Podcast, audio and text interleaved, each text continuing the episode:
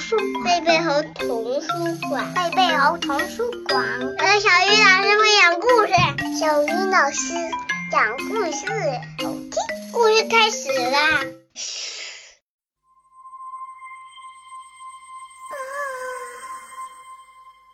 亲爱的小朋友们，欢迎打开贝贝猴故事宝盒，我是你们的好朋友小鱼老师。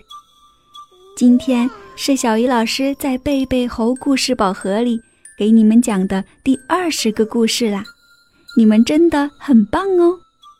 从今天开始，小鱼老师要送给你们一个大大的福利，这个福利在故事结尾的时候你就能收到啦。今天。我们要听到的绘本故事，名字叫做《月亮蛋糕》。这本书由法兰克·艾许创作，高明美翻译，明天出版社出版。我们一起来听故事吧。夏天的晚上，小熊和他的朋友小鸟一起坐着看月亮。没多久。小鸟说：“我饿了，我也饿了。”小熊回答：“你知道我在想什么吗？我希望我能跳起来咬一口月亮。嗯，那一定很好吃。你怎么知道？”小鸟叽叽喳喳地说：“说不定月亮一点儿都不好吃，说不定。”它的味道很可怕。小熊想了一会儿，然后走进屋里，拿出他的弓箭，再用绳子把汤匙绑在箭上。接着，他走到外面，把汤匙射向月亮。就，我就知道那样行不通。小鸟说：“月亮离我们太远了。”你需要的是一艘火箭船。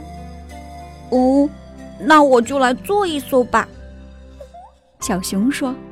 第二天，小熊到废品收购站买了所有他认为做一艘火箭船会用到的东西。整个夏天，小熊和小鸟不停地工作，但是到了秋天，火箭船都还没完成。我很想跟你去，小鸟说。可是冬天就要来了，我得跟着同伴飞去南方过冬。小熊只好跟小鸟说再见。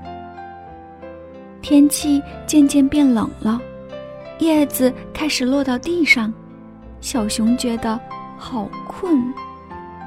哦，但是他没有爬上床睡上一整个冬天。而是继续工作。他做啊做啊，火箭船终于完成了。小熊爬进火箭船，开始倒数：十、九、八、七、六、五、四、三。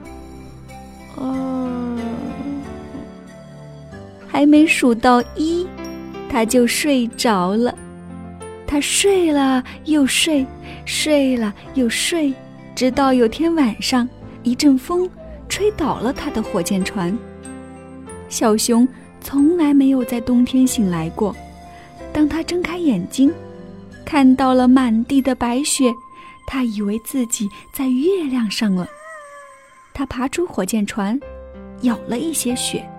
做成一个小小的月亮蛋糕，他尝了一下，嗯，尝起来像是他以前吃过的东西，但又不确定是什么。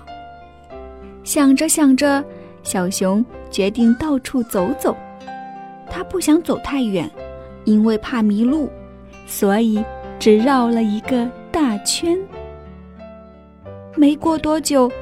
他看见自己留在雪地上的脚印，嗯，这些脚印太大了，不可能是月亮老鼠的，也不会是月亮浣熊的。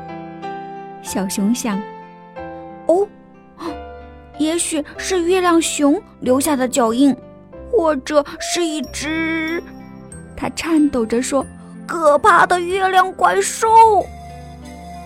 小熊吓坏了，他跑回火箭船，准备起飞。小熊又一次开始倒数：十、九、八、七、六、五、四、三、二。结果他又睡着了。这次他一觉睡到了春天。这一天。他的朋友小鸟回来了，叫醒了他。哦，你在南方过得怎么样呀？小熊问。还好啦，小鸟说。你去月亮了吗？小鸟问。我当然去了，小熊说。那月亮长起来怎么样？小鸟问。是不是很可怕？不，小熊回答。好吃极了，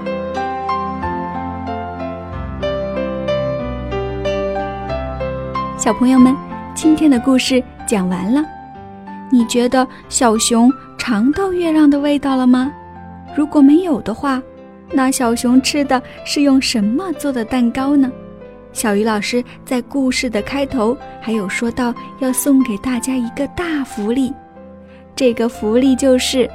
在以后的每个故事之后，小鱼老师想邀请小朋友们一起来给故事里的某个角色来取一个英文名字，而且呀，它的英文名字和中文名字是同一个意思哦。嗯，那今天我们要取名的就是蛋糕。蛋糕的英文名称就叫做 cake。跟小鱼老师一起来念一遍，cake，非常棒。那今天的饱和时间就到这里，明天见。